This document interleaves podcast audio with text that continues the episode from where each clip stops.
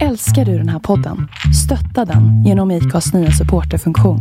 Det är helt upp till dig hur mycket du vill bidra med och det finns ingen bindningstid. Klicka på länken i poddbeskrivningen för att visa din uppskattning och stötta podden. Quality sleep is essential. That's why the Sleep Number Smart Bed is designed for your ever evolving sleep needs. Need a bed that's firmer or softer on either side? Helps you sleep at a comfortable temperature? Sleep Number Smart Beds let you individualize your comfort so you sleep better together. JD Power ranks Sleep Number number 1 in customer satisfaction with mattresses purchased in-store. And now save 40% on the Sleep Number limited edition Smart Bed for a limited time. For JD Power 2023 award information, visit jdpower.com/awards. Only at Sleep Number stores or sleepnumber.com. Many of us have those stubborn pounds that seem impossible to lose, no matter how good we eat or how hard we work out. My solution is PlushCare. PlushCare is a leading telehealth provider with doctors who are there for you day and night to partner with you in your weight loss journey. They can prescribe FDA-approved weight loss medications like Wagovi and Zepbound for those who qualify. Plus, they accept most insurance plans. To get started, visit plushcare.com slash weight loss. That's plushcare.com slash weight loss. Men jag tänker att du bara måste berätta om den här äh, som jag skrev till dig på Instagram. Du delade en story om en liten tjej som klädde ut sig till dig. Ja, men det var ju så himla häftigt. Jag fick ett meddelande på Instagram där hennes pappa skrev till mig och bara så här. Jag vill bara att du ska veta att idag så hade min dotter klätt ut sig till dig för att de hade så här Explorers Day i skolan där de skulle komma utklädda till någon eh, ja, men förebild liksom. Och då hade hon klätt ut sig till mig, vilket känns helt surrealistiskt men också som det finaste man någonsin varit med om i stort sett. Och när han då berättade att han skulle skriva det här till mig på Instagram så trodde inte hon sina ögon att så här, man kunde höra av sig till mig på Instagram. Så himla himla gullig tjej. Så jag skickade en hälsningsvideo till henne och sa att hör av dig när du är lite äldre så ska vi bestiga ett berg tillsammans. Alltså det är helt, det är helt otroligt. Va? Det är ju svårt att trumfa det på något vis. Ja men alltså jag blev Vilken känsla, jätterörd. liksom. Det Ja. var otroligt, otroligt fint. Men vem, var, var finns den här lilla tjejen? Ja, men någonstans i England. Ehm, jag vet inte exakt var. Och hur klär man ut sig till Emma Svensson? Det är också en bra fråga. Jag önskar att jag hade fått se en bild på det här. Men eh, de sa att de tyvärr hade inte tagit några bilder. Så Look at me, I'm Emma Svensson. crazy. Den första gången som jag intervjuade Emma Svensson så befann hon sig mitt uppe i projektet 49 Peaks där hon skulle bestiga den högsta toppen i varje europeiskt land. Lite mer än två år och åtskilliga tusentals höjdmeter senare så möts vi igen på Downtown Camper för att göra en avstämning. Klätterprojekt, boklansering och livet i stort.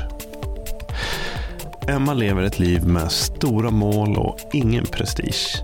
Driven av en vilja att inspirera fler kvinnor att ta plats i bergen. Jag heter Magnus Ormestad och det här är avsnitt 227 av podcasten Husky. Podcasten Husky spelas in i samarbete med Naturkompaniet. Alla länkar och mer information om det här avsnittet och om tidigare avsnitt hittar du på huskypodcast.com. Husky finns även på Facebook och Instagram. Du är ju en förebild bevisligen för henne och eh, jag vet att du är en förebild för väldigt många andra. Hur, hur känns det? Men det är faktiskt någonting som jag är otroligt stolt över. För att eh, ett av mina livsmål är verkligen att inspirera andra och just vara en förebild. Och ehm, jag tycker om att vara det och jag kämpar för att få vara det också genom att ja, men försöka utmana gamla maktstrukturer, lyfta jämställdhet och liksom ifrågasätta mångfald och representation inom allt jag håller på med. Och försöka bidra till en bättre värld på något sätt. Men eh, det här är inte någonting som är direkt nytt bara för så att säga, Bergs-Emma utan är det här någonting som du har hållit även Det har jag Emma? alltid gjort. Alltid. Från att jag varit liksom liten tjej och växt upp på landet och man lär sig liksom att så här, ja, men som tjej så är världen begränsad för du ska vara rädd för det här och du ska akta dig för det där och du kan inte göra det här bara för att du är tjej. Men jag vägrar liksom acceptera det redan från att jag var ung. Så jag har alltid utmanat det där och eh, ja, men alltid drivits av just det här att ja, men inkludera fler och att det ska vara tillåtet och okej okay för alla att få hålla på med det de brinner för och följa sina drömmar. För ibland så kan det bli lite elitistiskt om man inte är välkommen någonstans och det tycker jag är bullshit. Mm. Finns det några, har du några typ exempel som, sånt kan kanske ibland vara lite känsligt och inte möjligt att dela med sig av, men liksom har du några fall då du vet att du faktiskt har liksom påverkat? Det, det är en händelse som jag minns väldigt tydligt. Det är ingen stor grej, men det är så himla typiskt. Och det var när jag var 19 år gammal och jag skulle fotografera Kent på Scandinavium. Det var min andra konsert någonsin. Och jag kommer in backstage och det står massa fotografer där. Alla är så här vita medelålders män med stora teleobjektiv. Och så tittar de på mig och min lilla kamera med granskande ögon. Vänder sig om och hälsar inte ens för att jag är liksom inte välkommen i klubben. Och ja, men, såna här, liksom, det behöver inte vara stora saker som händer utan det kan mer vara liksom en känsla, en uppfattning om att så här, ja, men så här är du och du är inte välkommen här för du tillhör inte en i gänget eller vad man nu kan säga. Och jag tycker att det, det kan vara så i många olika världar där man befinner sig. Just för alpin klättring så är det ju mycket att om jag dyker upp i en mountain hut så frågar ju alla Var är din guide? Var är din bärare någonstans? Vadå, ska du klättra själv? Eller med en kvinnlig partner? Va, har ni erfarenhet? Har ni ett rep? Har ni stegjärn? Vet ni hur man gör? Så att det är konstant liksom att man måste bevisa sig så himla mycket som tjej. Mm. Hmm. Um, det här kommer vi återkomma till. Det här med manligt och kvinnligt i alpinistvärlden. men, men jag tänkte hålla kvar lite grann till den här din relation till dina följare. För att den är väldigt uh, intim i allt du gör. Uh, och jag kan liksom så förvånas och imponeras över liksom om man säger, ah, men nu har jag så här typ en lång resa framför mig så att nu kan jag svara på frågor. Så, här, så hör av er om det är någonting ni undrar. Liksom, så ja. Och hur du liksom eh, Ja, men och du, du, möter även upp med följare. Liksom. Du gör resor tillsammans och du kan liksom träffa mm. resesällskap och sådär. Hur, hur har det här utvecklat sig? Liksom? Nej, men jag tror alltid det har varit så. Jag har ju växt upp um, med internet. Man var ju tonåring precis när det kom. Liksom. Så jag har alltid varit aktiv och ute och chattat och bloggat och äh, hållit på liksom, och skapat webbsidor och ja, men, kontaktat människor. För jag tycker att det är ett fint sätt att faktiskt interagera med varandra. För att jag var väldigt blyg som tonåring. Så att för mig var det lättare att höra av mig via internet till någon än att ringa telefonsamtal exempelvis. Men sen tycker jag också det är en självklarhet att man har ett ansvar om man då anses som någon slags förebild. Att faktiskt eh, ja, men hjälpa andra framåt och inspirera och svara och ställa upp. Och liksom, det är någonting jag brinner för väldigt mycket. Ja, men att liksom verkligen utnyttja möjligheten till tvåvägskommunikation ja, på de här precis. plattformarna som väldigt få gör. Känns det som. det är mer så här visa upp och bara säga sitt men inte vara lyhörd mot andra. Men du är ju verkligen involverad. Liksom. Ja men jag gillar ju det. Att ha den här kontakten. Och jag tycker också att ja, men om man kan för jag vet när jag var fotolärare att mina elever fick en uppgift av mig och det var att de skulle kontakta en fotograf och göra en intervju. Och många fotografer de kontaktade var så här jag tänker inte svara på dina frågor, det här har jag inte tid med. Eller så sa de typ något i stil med Men du ska inte bli fotograf, du ska inte komma här och förstöra branschen och dumpa priserna. Och det är sådana som du som förstör för oss riktiga fotografer. Och man bara tappar hakan över det här bemötandet. Alltså, vem gör sådär mot en tonåring som ser upp till den här personen och som vill bli inspirerad? Det är någonting som jag inte kan acceptera. Utan jag, jag är en väldigt öppen person och jag tycker om och jag älskar att inspirera andra och svara på frågor och hjälpa andra för att det är så jag själv vill bli bemött tror jag. Mm. Och det är mm. därför som jag vill försöka ge det här tillbaka. Eh, men blir det här också viktigt för liksom, Ja, man ska se liksom din, den väg du befinner dig på just nu, liksom ditt mission just nu. Blir, blir den här interaktionen med de här, ja, i brist på annat, följarna då, eh, blir den viktig för din drivkraft också? Liksom? Det tror jag också. För att om man tittar på vart jag är på väg och vart jag befinner mig så när vi träffades sist så var jag totalt ny på det här med att bestiga berg. Och nu har det gått en liten tid, vad har det varit? Två år sedan dess, sedan vi sågs? Mer. Mer än två år till Ja. och med. Ja, två år och några månader. Så man har ju fått liksom mer erfarenhet men jag känner mig ju fortfarande som någon som, som liksom lär mig och utvecklas och försöker förstå saker. Och då är det så skönt att dela det med andra som är i samma situation oavsett om de har kommit lite längre eller lite kortare på sin resa. Men att, liksom att man känner det här stödet tillsammans och ja, men hjälper varandra framåt. Men jag gissar också att det kan vara liksom så här praktisk hjälp, att det blir som en, eh, en resurs också. Absolut. När du väl är ute i fält så att Ja, säga. gud ja, hela tiden. Så du måste ju ofta ha, flera gånger som du har liksom blivit hjälpt av folk. Som, Verkligen. Jag minns, jag var i Ryssland nu i höstas och när guiden bara totalt fuckade upp allting ehm, genom att eh, inte hålla någonting av det han hade lovat. Så jag bara kände, nej men det här går inte, jag måste åka härifrån. Och då vad heter det, så var det någon följare till mig som befann sig i Georgien som bara, men kom hit istället så kan vi klättra. Så då satte jag mig på någon så här minibusstransport från Nalchik till Tbilisi där någon rysk chaufför satt och kedjerökte hela natten och bussen var fullpackad med massa ryssar och så lyssnade de på sjukt hög musik och eh, han körde som en galning genom bergspassen så jag var tvungen att blunda för jag vågade inte ens titta och se liksom hur illa det kunde ha gått ifall vi skulle ha krockat. Det var min mest crazy bilfärd någonsin. Men sånt händer liksom och det är spännande och kul att det inträffar ändå. Ehm, du är ju nu en profil. Vilket Eh, känns helt crazy. Vilket känns crazy, det kan jag förstå. Men det, det, har du ju inte, det är inte första gången du är det. Liksom. Så nu tänker jag så här. För du har ju på något sätt, medvetet eller inte, men du har ändå byggt upp liksom, ja, men rockfoto-Emma. Mm. Inom så att säga, mode, musik, världen. Ja, Och nu är du en annan Emma.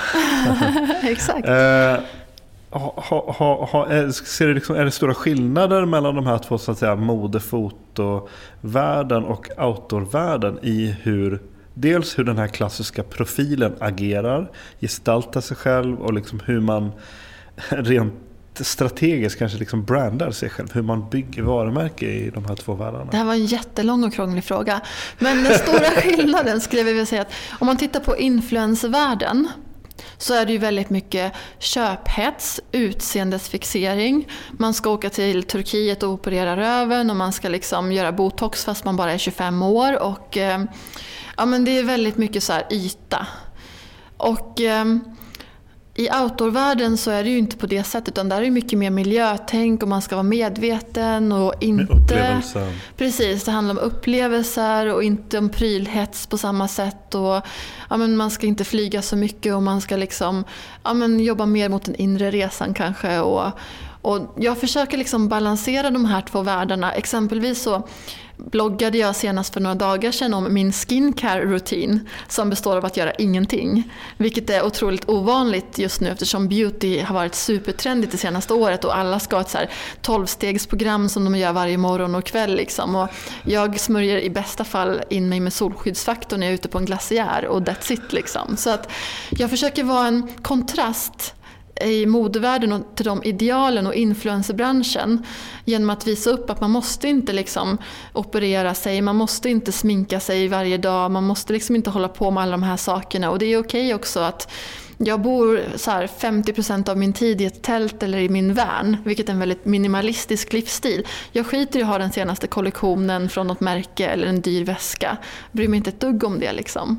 Men hur, nu, eftersom jag då känner dig en del så, så vet jag att du, du, you couldn't care less. Liksom, I hur folk uppfattar dig och att det här med att du korsar världar med varandra. Men man märker att andra omkring dig har problem med det. Att du liksom... Det finns säkert någon som så här har problem med det. Det Men... här med liksom vår ständiga eh, behov av att placera folk i fack. Klassisk grej. Fast jag har aldrig varit en person man kan placera i ett fack Okej. riktigt. För jag har alltid befunnit mig lite med ena foten här, andra foten där. Liksom. Så för mig så är det här ehm, ja, men så jag har levt mitt liv.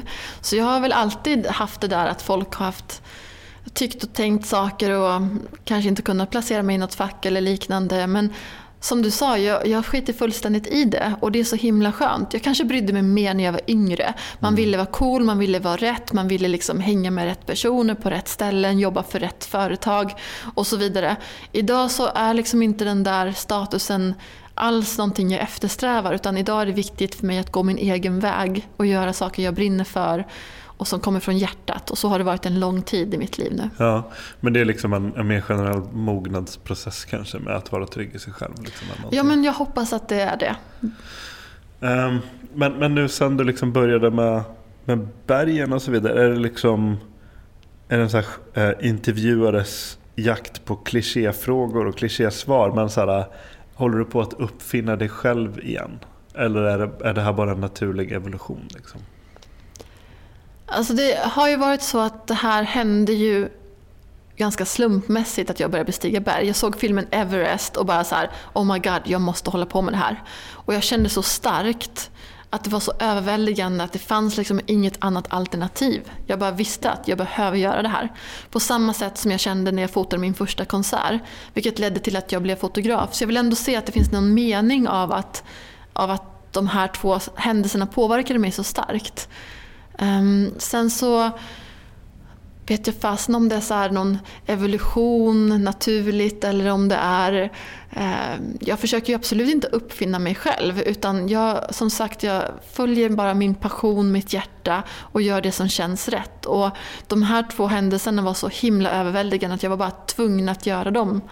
Även fast jag inte hade någon aning om hur man gör. Men det är liksom att du är väldigt, ändå väldigt lyhörd på dina instinkter och dina Ja, känslor. och Absolut, Liksom att, det har jag alltid varit. Men samtidigt har jag heller aldrig någonsin haft någon prestige. Jag har inga problem med att lägga ner en idé som är dålig. Ehm, Efter mitt Europaprojekt så tänkte jag ju att jag skulle göra det högsta berget i varje land i Amerika.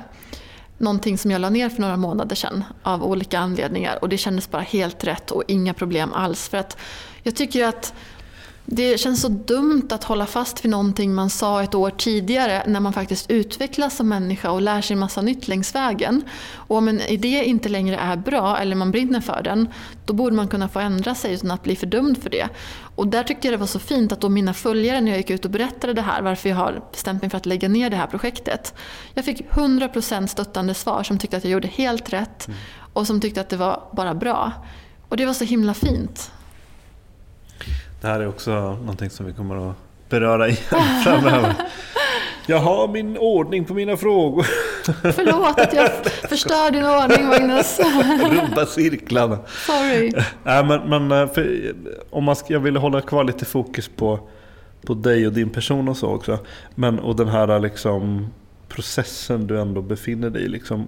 Märker du någon skillnad i hur du i din vardag, liksom, hur du så här, äh, reagerar och sorterar input? Liksom. Alltså sen du blev mer av en bergsmänniska. Liksom. Liksom, Ja, men har, det här liksom ju... så här trickle down till din vardag på något vis? Att du har liksom... Du, du... För det första så har jag aldrig haft någon vardag.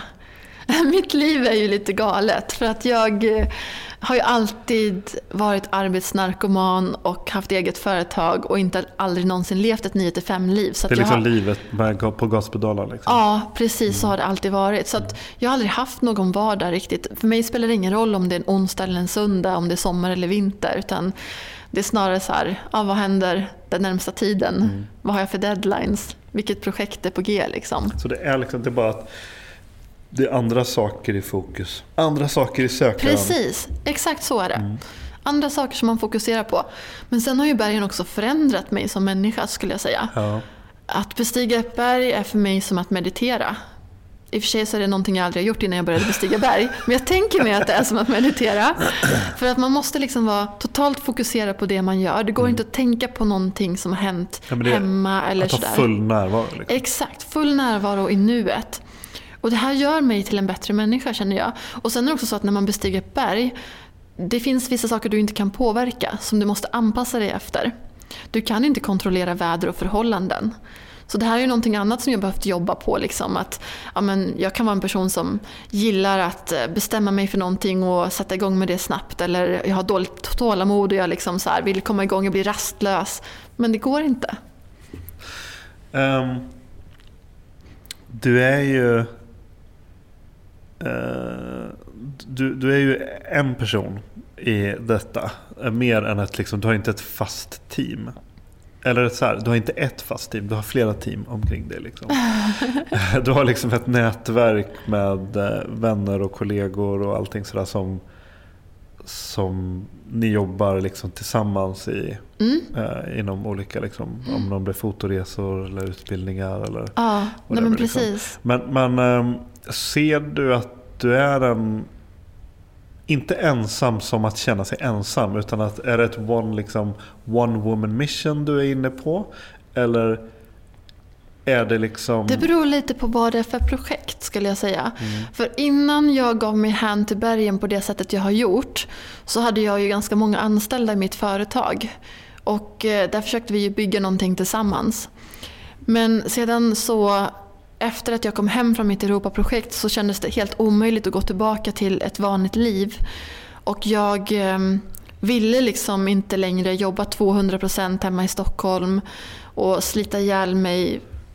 Jag kände att den tiden måste få vara förbi och att jag måste kunna få göra det här som är min nya passion i större utsträckning. Så jag valde ju att omorganisera hela det och jobba på ett nytt sätt. Så jag jobbar fortfarande jättemycket i team, som du säger. Och det bara är att det är lite mer flexiblare lösning än vad det var tidigare. För att det funkar liksom inte att vara arbetsgivare och ha 12 anställda och vara ansvarig för att dra in pengar till ett företag när man bara vill vara i bergen. Det går liksom, liksom, inte ihop. Ja, men nu, nu, är det en, nu, är det en torr, nu kommer det vara en torr vecka i Alperna så nu drar jag ner dit och prickar av lite linjer. Liksom. det är inte riktigt så. Alltså, jag försöker ju ändå på något sätt lägga upp livet så att jag är hemma när jag vet att nu är det intensiva mm, perioder rent fotomässigt. Och eh, nu måste jag vara på det här berget för att det är säsong för att klättra det. Men jag måste ju erkänna att det är ju ett svårt pussel att få ihop. Den här morgonen så fick jag definitivt bestämma mig för att jag inte kan göra någon expedition till Nepal i vår, vilket känns jättetråkigt. För jag har verkligen sett fram emot det och tränat massa och varit inställd på det. Men min klätterpartner hoppade av på grund av coronaviruset. Och sen så har jag tänkt att jag kanske skulle göra någonting annat på egen hand då. Och började kika lite grann på om jag skulle kanske ge mig på något 8000 meters berg. Men eh, kom fram till att det är för dyrt, jag har inte råd. Det går liksom inte. Um, så det är min verklighet som jag brottas med. Att man försöker göra allt men det går inte alltid. Nej, men det är också liksom tillbaks till det du sa tidigare. Just att man måste man måste ju vara anpassningsbar. Liksom. Ja, Såväl precis. inom livet som i bergsbestigning. Ja, verkligen. Och jag tror att jag är ganska bra på att anpassa mig ändå. Jag är en sån där person som, jag måste inte ha fasta rutiner för att trivas med livet utan jag, jag kan sova var som helst och jag har inga problem att känna mig som hemma hos en Tinder-date i Frankrike när jag måste sova i två veckor för att jag är sjuk. Liksom. Det är så här, det är fine. Mm. Um, på berget då, solo versus team. Hur, uh, jag har alltid gillat att vara solo mer än lagsport genom tiderna. Men jag gillar väldigt mycket att klättra tillsammans med andra tjejer. Just för att representationsmässigt så är inte det så vanligt. Och jag gillar att dra mitt strå till stacken där och visa att tjejer kan också hålla på med det här.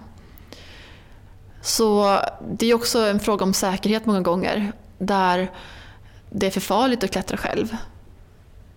För nu när jag samlat mer erfarenhet de senaste åren så dras jag ju liksom mer åt att klättra i alpin stil och mer tekniska grejer och jag vill bli bättre på det. Liksom. Det är dit jag siktar. Mm.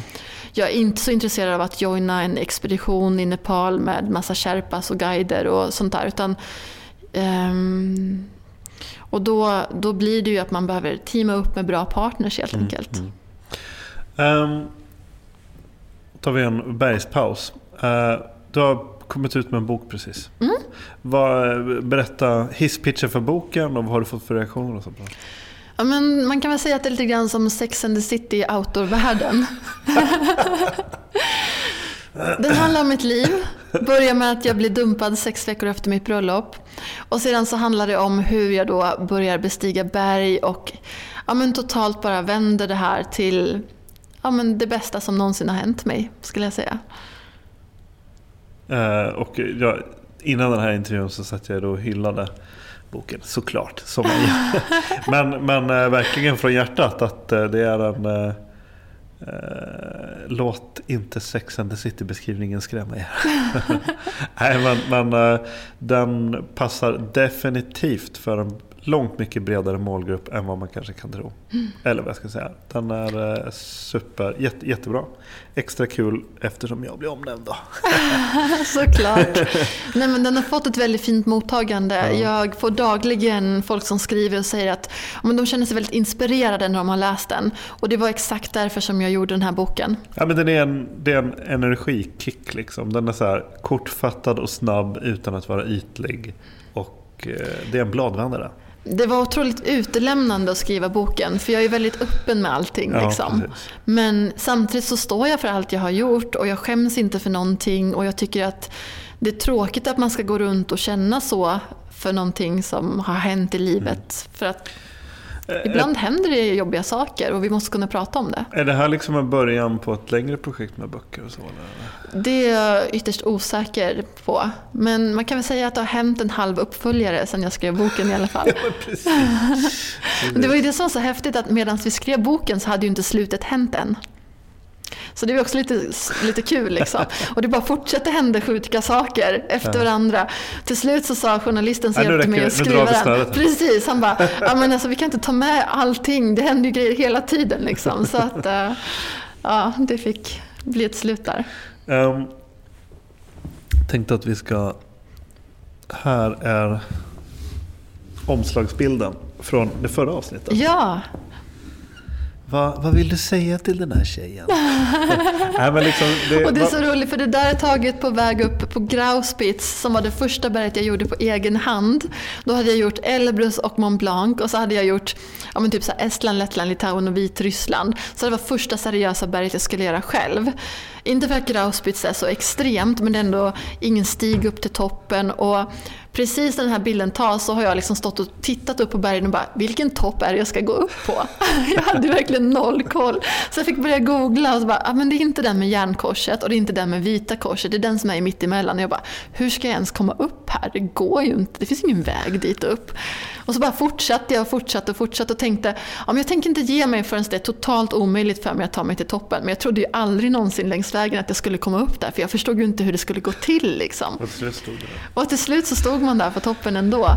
Och det symboliserar väl ganska bra liksom hur det var då och hur det är nu. Att, att man hade ju ingen aning om någonting på den tiden. Och det finns fortfarande så mycket som jag behöver lära mig som jag inte vet. Men den utveckling man har gjort under de här åren är helt fantastisk. Jag tycker att det har varit ja, men, den bästa tiden i mitt liv någonsin. Och eh, ja, men, Det känns som att man får vara med om så otroligt många häftiga grejer sedan den där bilden togs.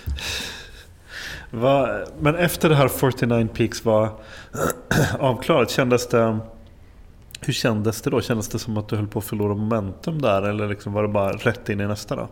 Ja, men då hade jag ju redan siktet inställt på nästa grej och det var Amada Blam. Um, det vackraste berget i världen. Eller om Alpa Mayo är det vackraste berget i världen. Svår, tuff, tuff eh, duell däremellan. Så det kändes, men som jag sa tidigare, jag kunde inte gå tillbaka till ett vanligt liv efter det här projektet. Jag ville bara vara i bergen hela tiden. Så jag tog min van och körde ner till Alperna och började träna på att bli självständig. Lära mig hur funkar det om jag ska göra det här utan guider? Hur säkrar man liksom, hur funkar det med running belays och hur rappellerar jag på egen hand och liksom tränade på det här. Och ja, men övade och besteg berg som Matterhorn och sådär på egen hand. Och sen så åkte jag till Nepal och gjorde Amanda Blam och upptäckte att, att liksom klättra med fasta rep, det är som via Ferrata. Så det var lite annorlunda mot hur det var i Alperna. Och Amanda Blam-grejen, där fick vi in i Sidetracked Magazine med din, ja, din jättefina precis. bild också. Kul. Ja, Camp 2 där är ju lite speciellt. Det var kanske den mest obekväma natten i mitt liv. Vi sov där två nätter. Och det enda som hindrade mig från att ramla ner från berget var en sten.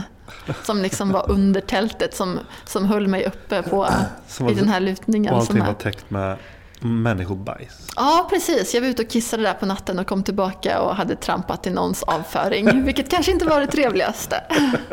För jag hade liksom innerdelen av bootsen på mig när jag gick ut. Så... Alltså inner, innerskon. Ja, shit. Det var... De var glada att det är minusgrader kanske. Exakt. Um, är det, känns det liksom i allt det här, är det viktigt att, ha, att hela tiden ha någonting jättestort, nästan ouppnåeligt framför sig? Jag går igång på utmaningen och pushar min egen gräns. Och jag började verkligen på noll, kanske på minus till och med. Um, och nu har man kommit en bit på vägen men det finns så otroligt mycket mer att lära och göra och utmana sig själv inom. Så att jag tycker om att ha ett projekt inplanerat som jag kan träna inför och fokusera på. Sen måste inte det vara världens största grej. I år kommer jag inte göra några jättestora grejer. Jag har två lite mindre projekt planerade men sen har jag ett jätteprojekt planerat för 2021 istället. um, och det här American Pix, det har du redan berättat. Uh, tanken var att bestiga den högsta toppen i varje land i Syd och Nord och Centralamerika. Mm. Men vad, vad fick dig, vad var liksom din motivering för att uh, slopa det projektet? Jag hade hållit på med det i ett års tid. Jag hade gjort ungefär en tredjedel av bergen. Vilket var men, i planering med vad jag hade hoppats på. Jag hade bara haft en setback och det var på Aconcagua för att det var alldeles för dåligt väder medan jag var där. Men det var väl extremt starka vindar? Va? Det var, ingen kom upp på toppen mm. under de veckorna jag var där. Så dåligt väder var det. Jag fick höra något så från guiderna där att var fjärde år så brukar det vara så superdåligt väder och riktigt dålig säsong. Så det var då det var det. Mm. Så allting gick bra med projektet. Men det kändes ohållbart miljömässigt att ha ett så omfattande projekt på andra sidan världen. Det kändes inte rätt i hjärtat och i magen. Jag kände inte att det kändes som någonting jag ville hålla på med längre. Heller för att många av bergen är djungel och det kunde man ju räkna ut på förhand. Men jag hade ju ingen erfarenhet av djungel. Och när jag bestämde mig för det här projektet ett år tidigare när jag kom hem från Amadablam. Då var jag fortfarande ganska rookie. Jag hade klättrat i lite mer än ett år. Och det här året som passerat nu så hade jag ju ändå lärt mig och utvecklats en hel del. Och kommit fram till att nej men det jag vill hålla på med är alpinklättring. Inte bara samla massa toppar. Och jag vill klättra ja, men kanske mer tekniskt och mer i alpinstil och kanske göra liksom, ja, men, lite andra grejer än crowd pleasers. Mm. Jag är inte så intresserad av att bestiga Everest, även om det var den filmen som fick mig att ge mig in på det här. Jag är inte så intresserad av Seven Summits eller Kilimanjaro eller liksom så här. Utan jag vill hitta mer intressanta projekt som kanske inte är så vanliga. Det är liksom det som är mitt fokus framöver. Men jag hade inte insett det när jag hade planerat för det här projektet. För att det krävs en del erfarenhet och lite mer tid och utveckling för att komma till den insikten tror jag. Så det var många anledningar tillsammans som ledde till att det inte kändes rätt att göra det här projektet längre. Men då var det liksom bara att vända blad så att säga? Så... Ja, det kändes inte alls svårt. Det var väldigt enkelt att ta det beslutet för att det just kändes så rätt att lägga ner det här projektet. Så jag avslutade med att faktiskt komma upp på Aconcagua. Och då apropå Aconcagua, det snackade vi också lite grann innan intervjun. Då måste du berätta lite grann om att du blev involverad i ett rekord, inte bara rekordförsök utan ett nytt rekord. ja men precis. Så jag berättade för min kompis Martin Sår som är en kille från Tjeckien som bor i Chamonix som jag känner därifrån. Att jag skulle åka till Aconcagua och vi skulle vara ett gäng som skulle bestiga det tillsammans. Och så sa han att han var lite intresserad av att åka med för att han han är så här speed-alpinist, så han gillar att göra snabba bestigningar. Och han har aldrig testat sig själv på högre höjd än Mont Blanc, så att han ville testa hur känns det för mig på en högre höjd. Så jag sa det, men följ med liksom. Så vi var där tillsammans och eh, efter min bestigning så kom jag ner i basecamp och då hade han akklimatiserat sig klart och eh, var redo att köra sitt eh, ja, men, ska man säga, genrep inför sitt rekordförsök. Så den dagen så följde jag med upp en bit på berget. Jag hakade på till camp 2, inte i hans takt, men jag mötte honom där när han kom ner. Och han bara, var är champagnen? Och jag bara, så här, vad snackar du om? Han bara, jag slog rekordet. Så han har alltså då från base camp upp till toppen på Aconcagua på 3 timmar och 38 minuter. Och vad har det varit innan? Ja men det var 3.40 men det har stått sig i 20 års tid för att mm. ingen har klarat att slå det liksom. Men vad är det för typ av eh, för det är väl inte så mycket klätter, det är glaciär Nej, och sånt. precis. Så är det typ var så här, väldigt torrt när vi var Ja, där. okej. Så att det var väldigt mycket scree. Ja. Eh, vilket gör att det blir otroligt jobbigt att ta sig upp. För det är så här, du tar ett steg och så hasar du ner ett halvsteg. Mm. Och eh, knappt någon snö överhuvudtaget. ja, okej, okej, så Men det är ju ens- bara vandring. Eh, lite brantare på slutet så du kanske behöver använda någon hand här och där. Men det är ju Mm. inte komplicerat eller tekniskt svårt. Så det är snabb scrambling och traillöpning i stort sett till toppen. Ja, men precis. Det som är jobbigt med Aconcagua är ju väder, förutsättningar, förhållanden och höjden. Mm. Det är ganska högt. Det är ju 6962 meter, så det är precis under 7000. Det är många som inte kommer upp på grund av höjden. Om du ska tänka tillbaks då på dels den här bilden som jag visade på dig från vår förra intervju och liksom hela 49 Peaks och, och allting det där. Är det liksom kan du se tillbaks och se saker liksom som du inte ångrar kanske men som du kan känna bara shit det här var verkligen jättedumt eller det här Det borde man ha finns gjort jättemycket annorlunda, saker som äh, var jättedumma och som man borde ha gjort annorlunda. Men jag gillar inte att ångra grejer utan det är lärdomar ser jag det som. Mm. Jag lärde mig saker. Jag eh, försöker inte göra om de misstagen igen Du såklart. sitter ju här idag liksom. Precis. Du. Tack och lov. Men jag har ju varit inblandad i två ganska allvarliga olyckor sedan dess. Mm. Första var för ett år sedan. Jag var ute och isklättrade och fick ett isblock på benet som gjorde att jag fick gå på kryckor i en månad och sen rehabba hela vintern. Det där är ju helt sjukt eftersom det var inget litet block heller. Ja, det blocket vet jag inte ens vilken storlek det var på för jag såg det inte Nej. för att ehm, jag var så fokuserad på vart jag skulle sätta foten just när det ramlade på mig. Men du bröt ingenting utan det blev bara Precis. jordens största blåmärke typ. Ja, eh, hematoma heter det på engelska, en Mm. inre blödning. Liksom. Så eh, mitt ben var stelt i ett halvår efteråt och jag har fortfarande kvar ett svart märke från träffen av det här isblocket som inte försvinner från benet. Crazy. Men, men det var ingenting mot vad som hände i somras. För jag skulle klättra Grand Jurassic Traverse. Grand Jurasses är ett berg på gränsen mellan Italien och Frankrike. Och eh, om man gör den här traversen så ska man då klättra över fyr, sex, tusen, äh, stycken 4000 meters toppar. Och när jag var på den andra så mm, kommer det en lavin med stenar över mig. Det är ett par som klättrar ungefär 100 meter ovanför oss som råkar kicka ner lite stenar och det var väldigt varmt i Alperna i somras vilket ledde till att permafrosten smälter. Så det blir väldigt poröst på vissa ställen och kickar man ner en sten så är det lätt att det blir en lavin av stenar. Så jag kollar upp och bara ser att det kommer ett stort regn med stenar över mig och tänker shit. Och då är ni, är ni inknutna i varandra, inknutna i väggen? Är det, Precis. hur brant vi är det? Liksom? är två stycken som klättrar ihop, jag och min partner John. Eh, Vi är inknutna i varandra med ett rep som är ungefär 12-15 meter mellan oss. Vi klättrar med running belays, vilket betyder att han sätter i säkringar, jag tar ut dem. Och jag hade precis tagit ut en säkring. Det är inte jättebrant, det är kanske 35-40 grader där vi klättrar. Det är ingen svår klättring heller, grad 3. Så han har liksom inte satt i någon ny säkring för att det antagligen inte fanns något ställe att sätta någon säkring på. För ibland är det ju så att man kan inte alltid säkra fast man skulle vilja. Så jag har precis tagit ut säkringen så att vi är inte säkrade i berget överhuvudtaget utan bara i repet mellan oss. Och jag svimmar ju av av den här träffen.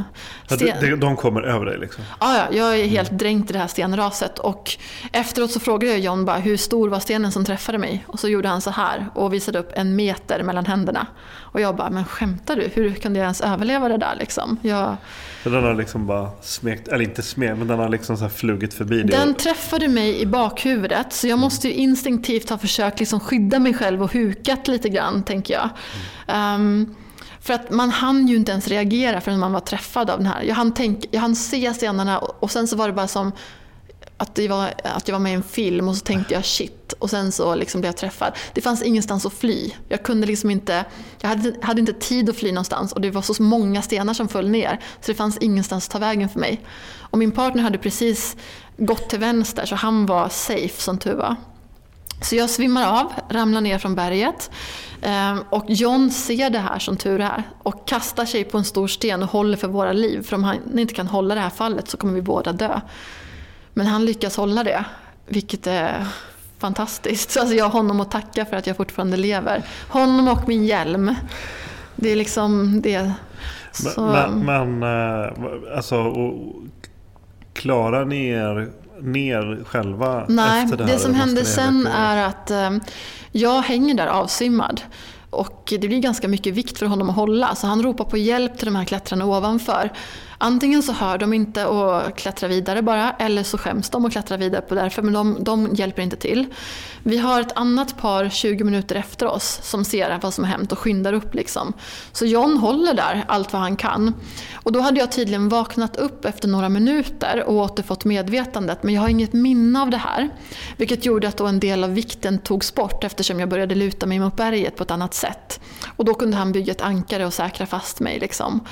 Och jag har frågat honom 200 gånger under 45 minuter. Det här är min blackout som jag inte kommer ihåg någonting om.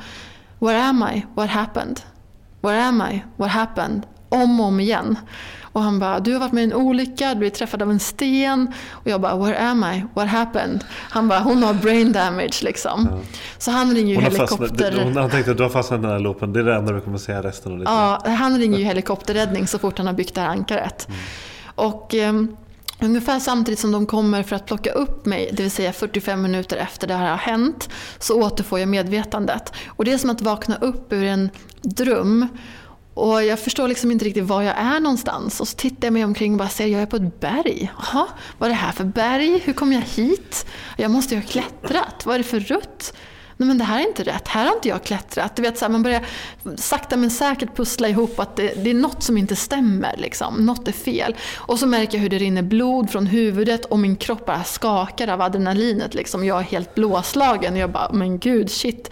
Och samtidigt då så har helikoptern varit där och skickat ner en kille på marken som försöker kommunicera med mig och fråga om hur om jag liksom kan eh, stå upp och hur jag mår och sådär. Och sen kommer de tillbaka och firar ner en sån här long line som de klipper i min sele och så flyger de iväg med mig hängandes då i den här linan samtidigt som de drar upp mig i helikoptern och kör mig raka vägen till sjukhuset. Där jag får sy huvudet och göra en scanning men jag har bara fått en hjärnskakning. Och Helt sjukt. igen då, helt blåslagen, massa hematomas, inre blödningar över hela kroppen. Men klarat mig utan några större skador, vilket är helt otroligt. Och jag kan inte förstå vilken tur jag hade, för det är precis så här man dör i bergen. Och bara den här helgen så var det ju typ sex eller åtta personer som dog i, Chamonix. Men vad gör en sån, eller såna här, de här två händelserna, liksom, vad, vad, hur påverkade det dig, ditt eh, vägval och liksom saker du vill göra och risktagande? Jag funderade på det här och tänkte, okej, jag dog nästan. Är det nu man ska börja omvärdera sitt liv? Men insåg att jag gör allting som jag vill göra, allt jag älskar, allt jag brinner för, allt jag har passion för. Jag vill inte ändra mitt liv, jag är inte missnöjd med någonting. Däremot så måste jag vara försiktigare om det är andra som klättrar på berget ovanför mig. Det var ett misstag jag gjorde. Att vi var inte tillräckligt försiktiga. Vi borde vänta tills de var liksom, hade klättrat klart det här berget och inte börjat klättra. Det var dumt gjort av oss. Ja, men det handlar väl kanske också om att minimera fakt de faktorer som kan påverka din situation. Liksom, Exakt. Du, alltid, ja, men du har dig själv, du har slumpen, Ja. du har vädret, du har berget. Men det, och det kan man säga, man kan inte, absolut inte kontrollera men då, du kan isolera dem. Och Ja. du kan förhålla dig till det på något sätt. Men sen Ja, så när du men har precis. helt andra människor som du inte ens känner, du vet inte ens vilka det är. Då är det en stor fet slumpfaktor som inte... Exakt så. Mm. Därför man gör ju alltid allt för att minimera riskerna. För det bästa sättet är ju att bara undvika att hamna i dåliga situationer. Men jag var ute och klättrade eh, topprep i och för sig veckan efter det här hände. För jag ville inte att det här skulle skrämma mig och att jag skulle bli rädd. Utan jag ville bara tillbaks och möta eventuella rädslor. Och visst, jag var skakig för jag hade fortfarande hjärnskakning och var sönderslagen. Men det var ändå skönt att vara tillbaka i bergen på något sätt. Och sen dess har jag inte känt mig rädd heller. Utan bara ja, men, vidta mera försiktighetsåtgärder. Bli ännu bättre på det. För att det kan gå fel. Alltså jag sitter och tänker på, för när man ändå varit i kontakt med ganska många människor som eh, är ute på så att säga, exponerade projekt. Alltså, året runt i bergen och så vidare i sådana miljöer. Och, och många som har varit med om eh, ja, men, olyckor, nära döden upplevelser potentiellt. Ja. Liksom. livsförändrande eller livsavslutande. Men jag försöker komma på, det är, det är väldigt sällan man hör om någon som, ja, och efter det så bestämmer man för att aldrig mer klättra eller aldrig mer åka skidor. Det är väldigt sällan man hör det. Mm. Det är, väl kanske, det är väl kanske att man kan välja att göra saker på ett lite annat sätt. Ja, men, men precis. Men, eh, och sen är det också eftersom jag inte har någon familj, jag är singel, jag har ingen annan jag direkt måste ta hänsyn till som är beroende av mig på det sättet så gör ju det också att jag i det här läget kan vara lite självisk och välja att fortsätta Mm. att hålla på med det här. Även fast man riskerar sitt liv emellanåt. Selling a little or a lot? Shopify helps you do your thing however you cha-ching. Shopify is the global commerce platform that helps you sell at every stage of your business. From the launch your online shop stage to the first real life store stage, all the way to the did we just hit a million orders stage. Shopify is there to help you grow. Shopify helps you turn browsers into buyers with the internet's best converting checkout. 36% better on average compared to other leading commerce platforms because businesses that grow grow with Shopify. Get a $1 per month trial period at shopify.com/work. shopify.com/work. Quality sleep is essential. That's why the Sleep Number Smart Bed is designed for your ever evolving sleep needs.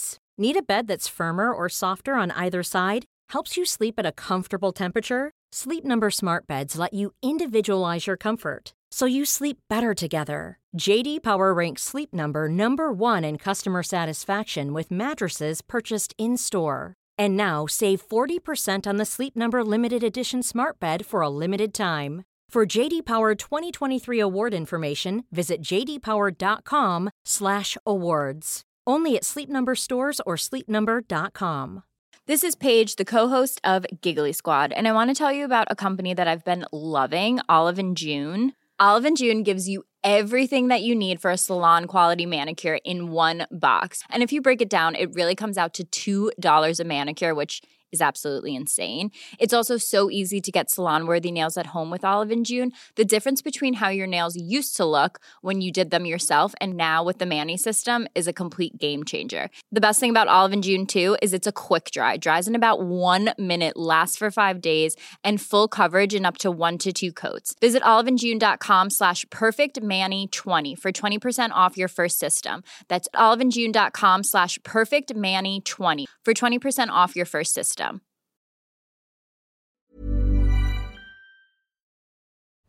Vilka berg eller vilka liksom erfarenheter och projekt, liksom vilka milstolpar har format dig mest?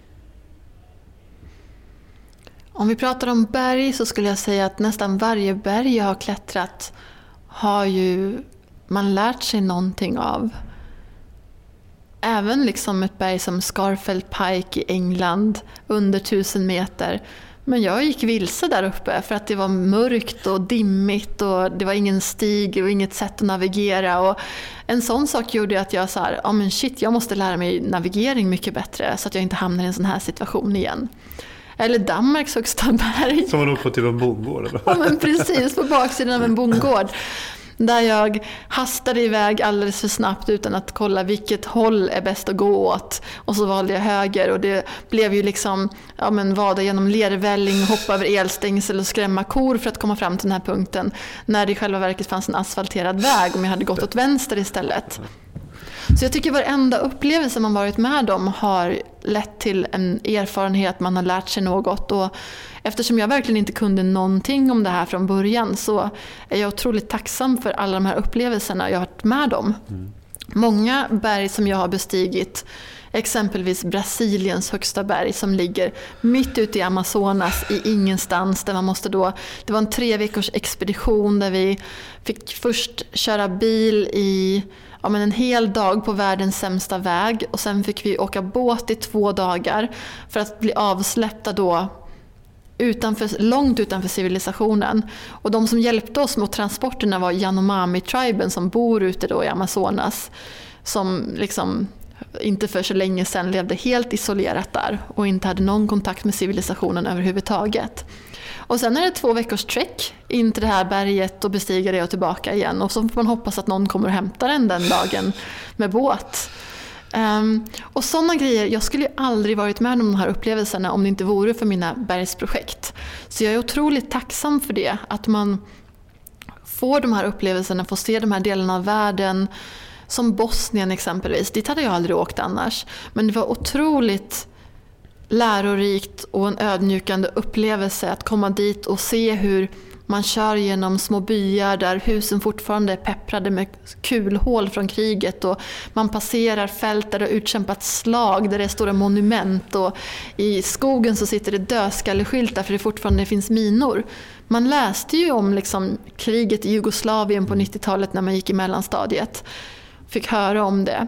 Men man visste ju ingenting, man förstod ju inte. Och att få se det här med egna ögon. Jag tror det är någonting som för mig i alla fall var, det betydde något. Det gjorde att man, man fick en större förståelse, man känner sig ödmjuk. Liksom. Samma sak som när jag fastnade i Rumänien. Då kunde jag inte komma vidare för att jag hade en italiensk hyrbil. Så jag försökte ju köra till massa olika länsgränser och komma in. Men jag fick inte komma in någonstans. Varken i Moldavien, Ukraina, Ungern. Så jag började ju känna mig desperat. Bara, jag är inte välkommen någonstans. Och sen får man bara så här, Emma, lite perspektiv. Det finns folk som flyr för sina liv, mm. som försöker komma in i Europa. Och du är en privilegierad svensk person som kan, worst case, liksom bara parkera hyrbilen och ta ett flyg härifrån. Du får inte vara upprörd eller ledsen över det här. Du får skärpa till dig liksom. Jag tror alla de här sakerna gör en också till en mer öppen och mer förstående människa. Och det är vad jag vill vara. Jag vill liksom inte vara en trångsynt person som, som liksom utnyttjar mitt privilegie i världen utan att ge någonting tillbaka. För mig känns det jätteviktigt att om man har privilegier, om man har en viss makt, om man har en förmåga att påverka andra, då måste man använda det till att göra gott, tycker jag. Jagar du ett konkret mål eller mer ett state of mind i liksom de här projekten som du... Men lite både och. Eh, mitt övergripande livsmål är ju som sagt att inspirera andra, hjälpa andra. Men sen så om man ska prata om något konkret mål så jag satsar på att bli den främsta kvinnliga alpinisten genom tiderna i Sverige. Vilket är kanske helt crazy att säga för någon som är så rookie som jag. Men jag älskar det här så himla mycket och jag ser inte mig själv att sluta med det här utan bara fortsätta och utveckla, jobba på att bli ännu bättre och ja, men göra mer saker och involvera fler personer och få ännu fler att upptäcka bergen och våga ge sig ut. Och, ja, men jag vet att jag alltid haft höga ambitioner och mycket drivkraft. Och jag gillar mål som kan vara ibland orimliga. För att ibland måste man bara så här, sikta mot stjärnorna för att nå månen. För jag är inte rädd för att misslyckas. För det är helt okej okay om det inte blev så. Det gör ingenting. Jag har ingen prestige överhuvudtaget i att nå målen. Jag bara gillar att ha dem uttalade för att ha ett riktmärke, någonting att sikta mot. Um, men jag har aldrig varit en dålig förlorare och jag är verkligen en person som gillar att ge plats åt andra och jag har inga problem med liksom, om det inte blev som man hade tänkt sig. Eller att man vill ändra sig. Vad tror du att, vad finns i bergen som gör att du vill att folk ska upptäcka dem? Det är en otroligt fascinerande plats.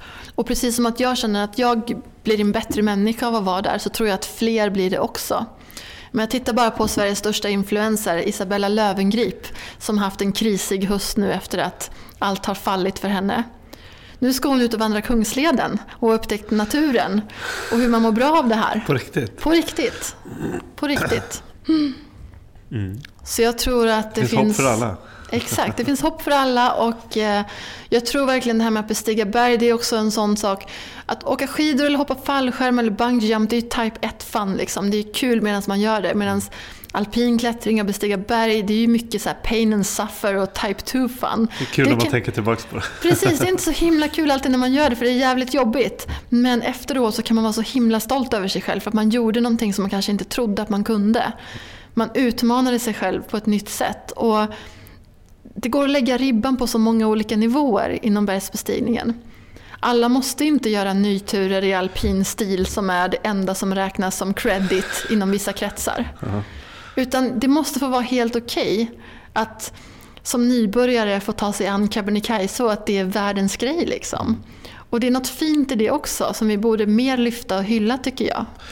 Eh, nu har du redan berättat att eh, just alpin stil är den typen av klättring som du mest gillar, som du mest dras till. Men kan du liksom konkretisera och, och, och breda ut det lite mer vad det är för vilken typ av berg, vilken typ mm. av miljöer, omständigheter som du känner nu att du liksom dras till. Liksom. Mm. Det är det här som behövs finnas för att du ska liksom verkligen... Nej, men I början så, så handlar det ju mest om att bara samla erfarenhet, se och lära. Ja, men, det här är en sport där man inte kan utvecklas för snabbt för att det kan gå väldigt fel. Det är för farligt helt enkelt. Man måste ta det ganska långsamt, steg för steg, sakta men säkert samla mer erfarenhet innan man kan gå framåt. Och jag känner väl att jag har kommit till det läget nu att att jag är redo för att göra saker lite mer på egen hand, i mer alpin stil med klätterpartners och att jag också kan vara med och leda vissa grejer. Sen behöver jag fortfarande jättemycket mer erfarenhet inom vissa sammanhang men jag har börjat liksom nosa på det. Och det känns jättespännande. Så saker som jag har planerat framöver och som jag tycker lockar, det är... Alltså jag gillar ju om det blir ja, men mer tekniskt svårt än att vandra upp på en topp. Därför så känns det inte jättespännande tycker jag att bestiga Everest för att det är ju mest en vandring på hög höjd. Mm. Utan då känns det ju mycket mer roligt att ja, men försöka klättra Ushba i Georgien som är en av sakerna jag vill göra i år. Mm. Om allt går som det ska.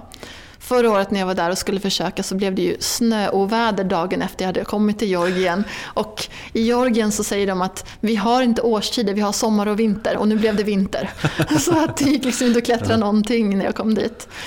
Um, en annan sak som jag ska göra i år är att jag ska göra hela traversen av um, Tatrabergen. Vilket är en 100 kilometer lång bergskedja och 22 000 höjdmeter. Och det är ett sjukt jobbigt projekt kanske att, kanske. att ta sig an.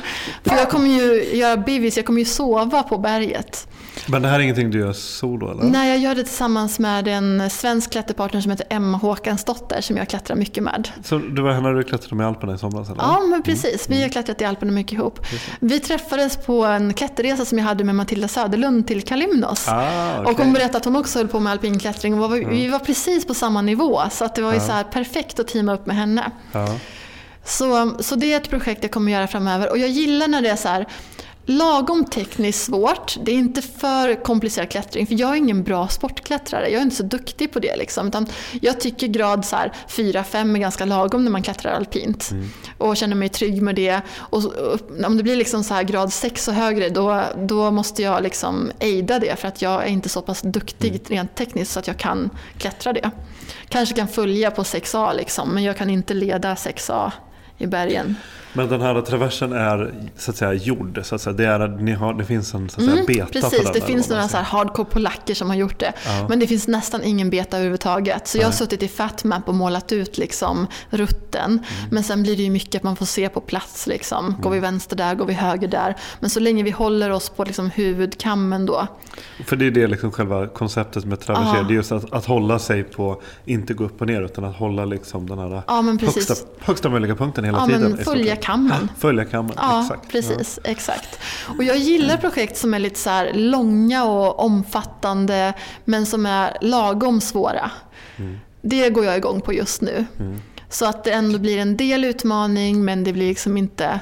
Jag skulle inte kunna klättra Cerro Torre exempelvis. Det är alldeles för svårt för mig. Och det här tror jag är ganska lagom rent liksom tekniskt för att det är ja, men enklare klättring mellan grad 3 och 5 men den är lång och ihållande och det tycker jag om. Sen så kommer jag inte satsa på att slå något speedrekord direkt för att det är typ tre dagar och det finns inte en chans att jag kan klara det. Utan Vad känns rimligt för det? Liksom? Tio dagar tio kanske. Mm. Två veckor möjligen mm. beroende på väder och mm. sådär. Men blir det här, nu är jag på gång att svara på min egen fråga och mm. lägga orden i din mun. Men, men för jag tänkte fråga om det här med vad du har kanske just nu. För jag gissar att du har någon slags lista eller någonting. Typ över det här. Det här behöver jag eller det här vill jag antingen lära mig eller förbättra. Jag kan det redan men jag vill vässa det. Mm. Och då som följd på den frågan då, eller blir ett sånt här projekt då exempelvis, då blir det liksom en, den perfekta examen för det här. Ja, men precis. För att göra det här projektet måste jag lära det här. Ja, och på så vis så bygger du hela tiden Ja. på din bank. Jag hade ju egentligen en plan nu att jag skulle åka till Nepal eh, och klättra ett tekniskt 6000 meters berg. Och eh, inför det så har jag försökt träna nu i Alperna mixad klättring och isklättring. För det är någonting som jag inte har haft jättemycket erfarenhet i. Men nu blev det ju inte så på grund av coronaviruset där då att min partner hoppade av.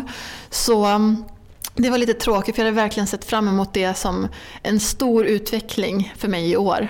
Men det är okej, då får man se fram emot andra saker. Ibland är det ju så liksom att det är omöjligt att göra någonting i bergen för att du bestämmer inte i slutändan. Nej. Men ett konkret mål som jag har eh, i år det är att kunna leda alpin grad D bekvämt och kunna följa på alpin grad TD. Och det här är ingenting som kräver någon slags, vad ska man säga, certifiering att du får ett... Nej, nej, nej. Det, det är bara ut och klättra liksom. Ja, mm. Och kolla i guideboken så att man klättrar rätt leder så att man... Sen är det upp till din klätterpartner om de ska ha förtroende för dig inte. Liksom. Men Men, men hur, det är därför det är skönt att klättra med folk som man känner. Som Mm. jag och Emma exempelvis då. att man liksom gör lite testturer innan man Mm. liksom... Mm. Ja men precis. Alpinistvärlden då? Nu har du ju varit eh, verksam i Skandinavien, Europa och Asien och Mm. lite i Nordamerika och sådär, Sydamerika. Vad, vad är dina tankar om alpinistvärlden och skillnaden mellan de där områdena? Men det är fortfarande väldigt ojämställt. Det är fortfarande den skäggige, karga mannen som... Eh, Ja, men som jag sa förut, så fort man dyker upp två tjejer tillsammans så får man frågan Where is your guide? Who is your guide? Where is your porter? Where is your sherpa? Och när man förklarar att man är här och klättrar på egen hand och att vi är ett team ehm, så är det alltid så här, ja men vadå, har ni erfarenhet att göra det här? Har ni verkligen rätt utrustning med det? Har ni stegjärn? Har ni ett rep? Man blir hela tiden bemött på det sättet. Och det är lite tråkigt för man ser liksom inte att killar får de ifrågasättningarna. Och jag kan känna mig väldigt trött som tjej på att ständigt behöva bevisa mig. Jag vet att jag inte är proffsklättrare. Jag vet om att jag fortfarande är en nybörjare. Men kom inte och säg till mig, men ska du verkligen göra det här? Eller eh, du kan inte göra det här. Det möts man också ofta av. Så här, Machomän de- liksom, som, som är jättevassa på att klättra. De ska alltid hålla på och ifrågasätta mina val. Att jag vill klättra någonting. Ja men du kan inte göra det där liksom. Eller ska du verkligen hålla på med det? Och jag är så trött på den saken. För att det är inte så att jag är dum i huvudet. Utan jag vet om Ehm, vad jag kan och vad jag inte kan. Och jag vet om att jag har jättemycket kvar att lära. Men jag vet också vilken erfarenhet jag har. Så jag försöker hela tiden lägga ribban lite högre men inte för högt. För att ständigt utvecklas och utmana mig själv. Så jag är bara mest trött på hela världen. Liksom att så här, man kom igen, två tjejer kan faktiskt klättra tillsammans. men är det så att de så här, ja men du ska inte bära isyxan så, du ska ha den så här och sina knopar och rep och du ska inte Nej, hålla inte så si och jättemycket sånt faktiskt. Ehm, och det handlar väl om att man, man har tillräckligt med erfarenhet för att veta hur man ska hålla isyxan. Men skulle det vara så att jag gör något fel så uppskattar jag ju om någon säger till mig Mm. för att jag vill ju lära mig att göra rätt. För det är ju en säkerhetsfråga också. Mm. Ja, jag menade inte att du gjorde fel utan jag menade Nej, mer nej. att de liksom, för det finns ju alltid så olika, när man håller det på det här sättet Ja. eller det här sättet, finns olika liksom. Ja, nej men eh, ibland Alla, absolut. Men framförallt så är det ju liksom vilka stories är det man hör? Ja. Det är det det handlar om också. För att vilka är det som syns, vilka är det som får ta plats, vilka är det som är sponsrade, vilka är det som lyfts. Och där känner jag att, ja men som jag sa tidigare i vår första intervju kanske, jag vet inte om jag har sagt det här men jag säger det annars nu. När jag började bestiga berg, jag visste inte ens att en vanlig tjej kunde göra det. Um, för alla stories jag hade hört handlade bara om en hardcore snubbe som liksom var jättetuff på en helt annan nivå. Och det måste få finnas förebilder och folk som kan inspirera på alla olika nivåer. Inte bara proffsatleter, utan som jag sa tidigare, att man också lyfter nybörjaren som har lyckats bestiga Kebnekaise. För det är jättestort för den personen och jättefint att få hylla den personen. Och då ska det inte vara så att den blir nedtryckt för att den bara besteg Kebnekaise via Västra leden. För att det inte var coolt nog eller hardcore nog. Utan för den här människan så var ju det årets äventyr, kanske livets äventyr. Och jag tycker bara att så här, vi måste bli bättre på att låta alla få ta plats och lyfta fler typer av stories. Framförallt utomlands så kan det vara riktigt dåligt. Man ser någon reklam liksom där ja men, den vita medelålders mannen, hardcore-snubben ut och isklättrar medan kvinnan är på spat och tar hand om barnen. Och man bara suck. Har vi inte kommit längre?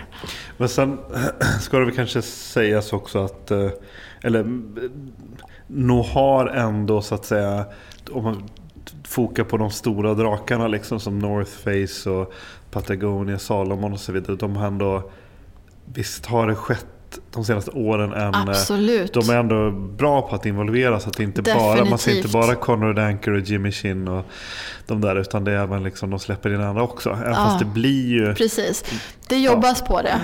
Um, sen tar det ju tid att förändra någonting som har sett ut liksom på mm. samma sätt under en väldigt lång tid. Och det tar tid också från att The North Face gör någonting tills att the locals i Bolivia liksom kan anpassa sig till det. Mm.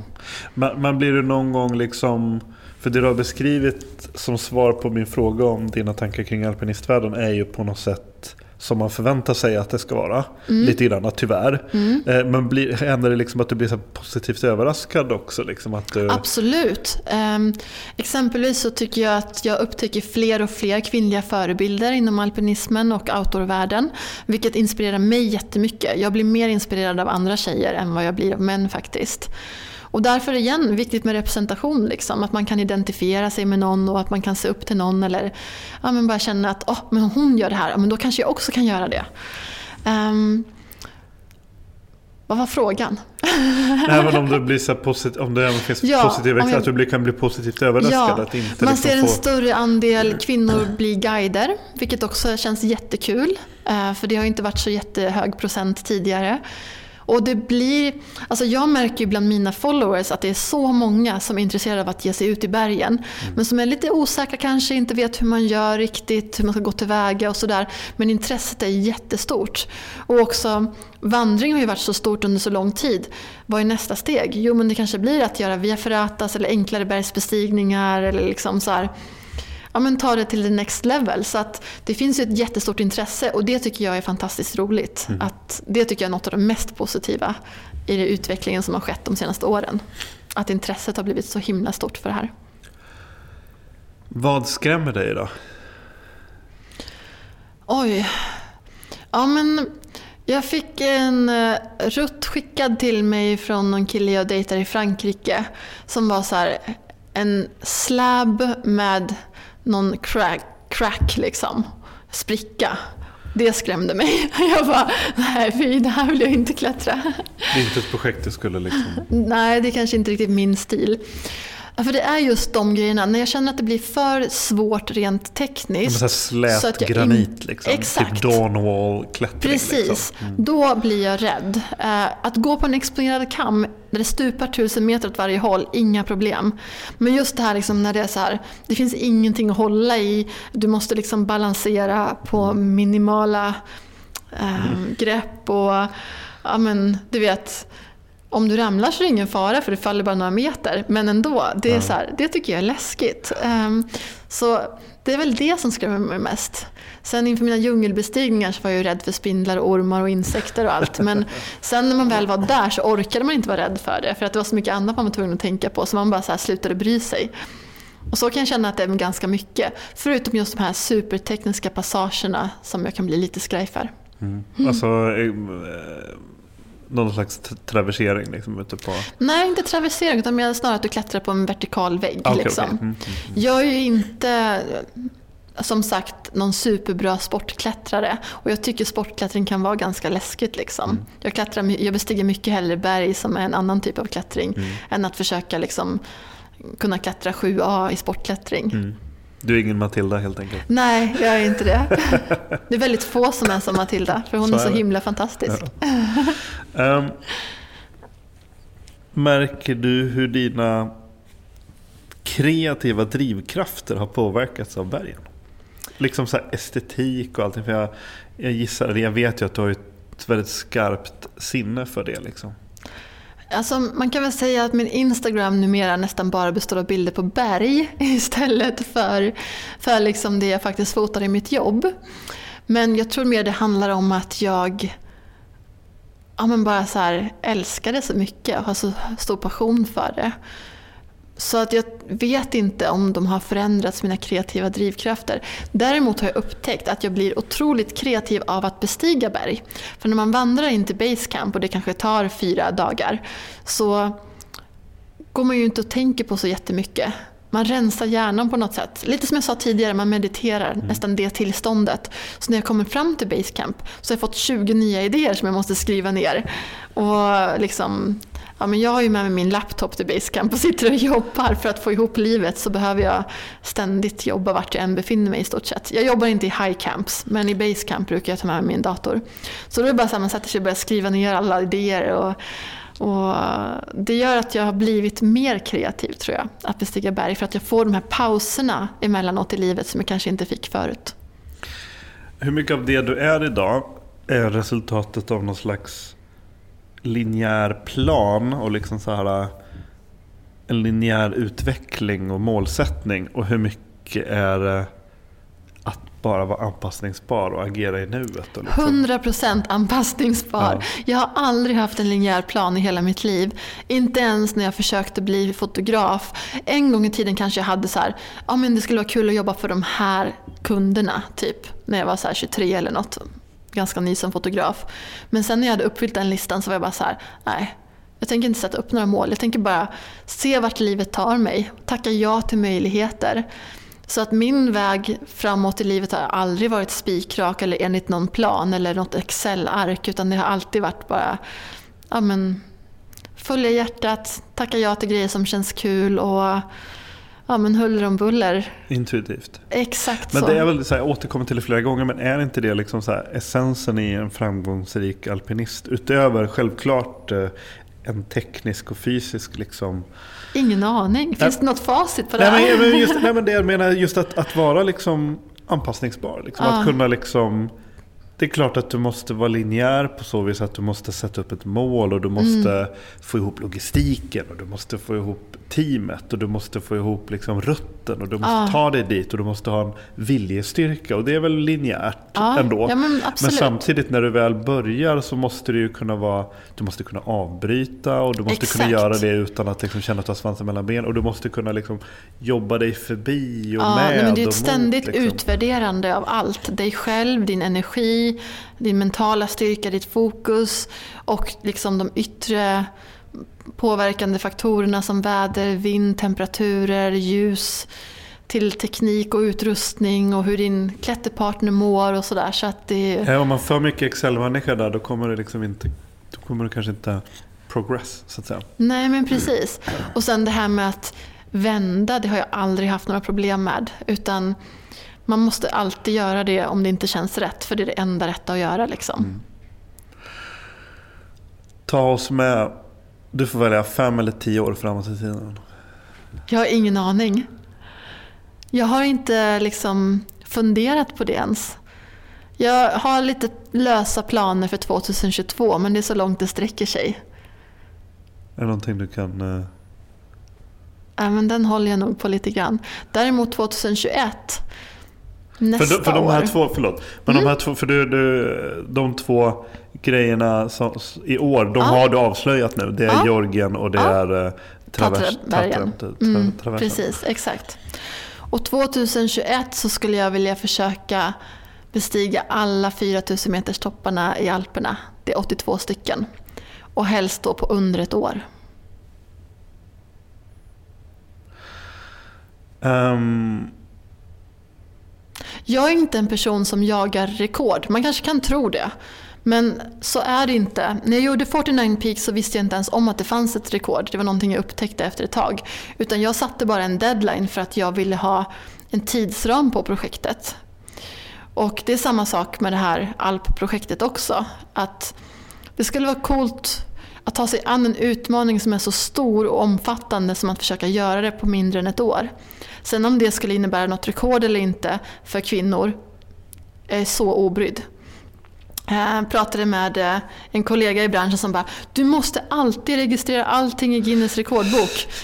Och jag bara känner nej, jag är inte intresserad. Jag vill inte. Jag gör inte det här för att bevisa någonting för någon annan utan det här är för mig själv. Liksom. Och Visst, jag älskar att berätta om att jag lyckades göra det här sen för att det kan inspirera andra och för att jag är stolt över att jag lyckades med någonting. Men den här rekordjakten och att få synas i någon bok eller sådär, det intresserar mig inte överhuvudtaget. Utan det handlar snarare om att så här, när jag bestämmer mig för ett projekt, då sätter jag upp vissa riktlinjer och mål för mig själv i det här projektet. Men that's it. Har du någonting annat du vill tillägga? På det här? Eh, vad skulle det vara? Vi har redan sagt allt. Ja, nej men så det här alpprojektet då, planen är att klättra tillsammans med min kompis Emma. Och det har aldrig gjorts av ett kvinnligt team förut. En av mina förebilder, Liv Sansos, gjorde det här. Och, eh, hon gjorde det på ett och ett halvt år och hon gjorde det tillsammans med massa så här proffsklättrare. De bästa i världen. Liksom. David Göttler och ja, men alla som bor i Chamonix som hon är kompis med och sådär. Och jag vill göra det tillsammans med min kompis Emma för att vi är på samma nivå, vi har hållit på med det här ett fåtal år. Vi är nog tillräckligt duktiga för att rent tekniskt kunna klättra alla de här bergen. Men vi är absolut inga proffs. Utan vi är två ganska vanliga tjejer som brinner för det här. Och det tycker jag är häftigt. Det är där som liksom det, ja, men essensen i det här projektet finns för mig. Att vi gör det tillsammans och eh, försöker klara någonting som för oss är ganska ouppnåeligt men ändå så har vi någon dröm om att det kanske skulle kunna gå. Eh, Göttler har jag intervjuat tidigare. Jag vet. Och eh, de här 82 topparna, det är ju eh, Peter Sandahl till exempel som jag också har intervjuat. Han har ju, han Var det de kompis... som gjorde det för något klimatprojekt? Exakt. Mm. Och det där är ju, det är ännu inte avslutat. Nej. Jag vet inte hur många toppar de gjorde på eh, De gjorde svep, ganska många De gjorde toppar. väldigt många. Mm. Och de hade inte många kvar. Och tror att de hade en tanke att, att runda av det nu 2019 men Ah. livet kom emellan så att säga. Ja. Det är svår logistik. Vi kommer ju sätta våra liv på paus för det här projektet. Jag vet inte hur det ska gå till rent praktiskt än, hur jag ska lyckas ha råd med det. Men det får lösa sig på något sätt. Det är fortfarande ett år kvar. Och ehm, ja, men bara så här leva det här projektet tills det är klart förhoppningsvis. Då. Och vi tänkte börja i april nästa år och göra en del berg på skidor. Och mitt problem är att jag är inte så jäkla bra skidåkare. Jag fick ju lära mig åka skidor i mitt 49 Peaks-projekt för att jag ville utmana mig själv lite och lära mig något nytt och göra ett par berg på skidor. Så jag är ju nybörjare på skidåkning och det kommer jag behöva fokusera på jättemycket nästa vinter. Att bli så pass trygg att jag kan liksom åka ner för några lätta 4000 meters berg. Så det kommer vara en stor utmaning för min del. Låter som en väldigt kul utmaning. Ja, ja men det ska bli roligt, säger jag med skräckblandad förtjusning. Ibland är det som att jag liksom inte riktigt förstår hur stort och omfattande någonting är. Utan jag ändå bara kastar mig in i det och tänker men det här löser jag på något sätt. Jag har någon så här naiv inställning till att jag fixar det nog. Ehm, men har faktiskt ingen aning om om jag faktiskt gör det eller inte. Men jag känner alltid att det är värt att prova. Hellre att jag testar och inte lyckas med någonting och så lär jag mig något och får den erfarenheten. Jag backar aldrig för någonting för att jag är rädd för att jag kanske inte skulle kunna klara det. Jag är inte heller rädd för att folk ska tycka att jag har misslyckats. Det skrämmer mig inte överhuvudtaget för att jag ser inte på det på det sättet. Utan för mig handlar det om, kan jag klara av det här? Kan jag pusha min gräns? Kan jag göra en sån här sak? Det är det jag är nyfiken på att testa. Tack så mycket för att du för en andra gång tog dig tid. Tack så jättemycket för att jag fick vara med en andra gång. Vilken ära! Podcasten Husky finns även på Instagram och på Facebook. Husky spelas in med stöd från Naturkompaniet. Musiken görs av Joel Mull.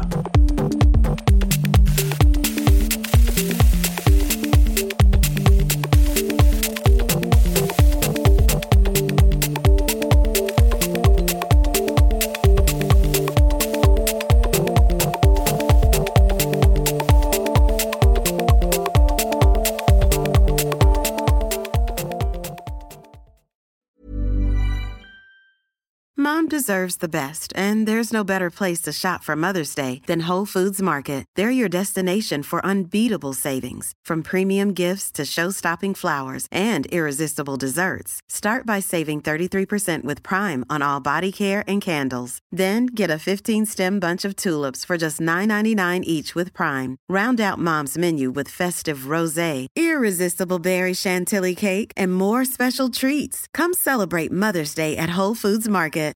Imagine the softest sheets you've ever felt. Now imagine them getting even softer over time. That's what you'll feel with Bowl and Branch's organic cotton sheets. In a recent customer survey, 96% replied that Bowl and Branch sheets get softer with every wash. Start getting your best night's sleep in these sheets that get softer and softer for years to come. Try their sheets with a 30-night guarantee. Plus, get 15% off your first order at bowlandbranch.com. BUTTERY. Exclusions apply. See site for details.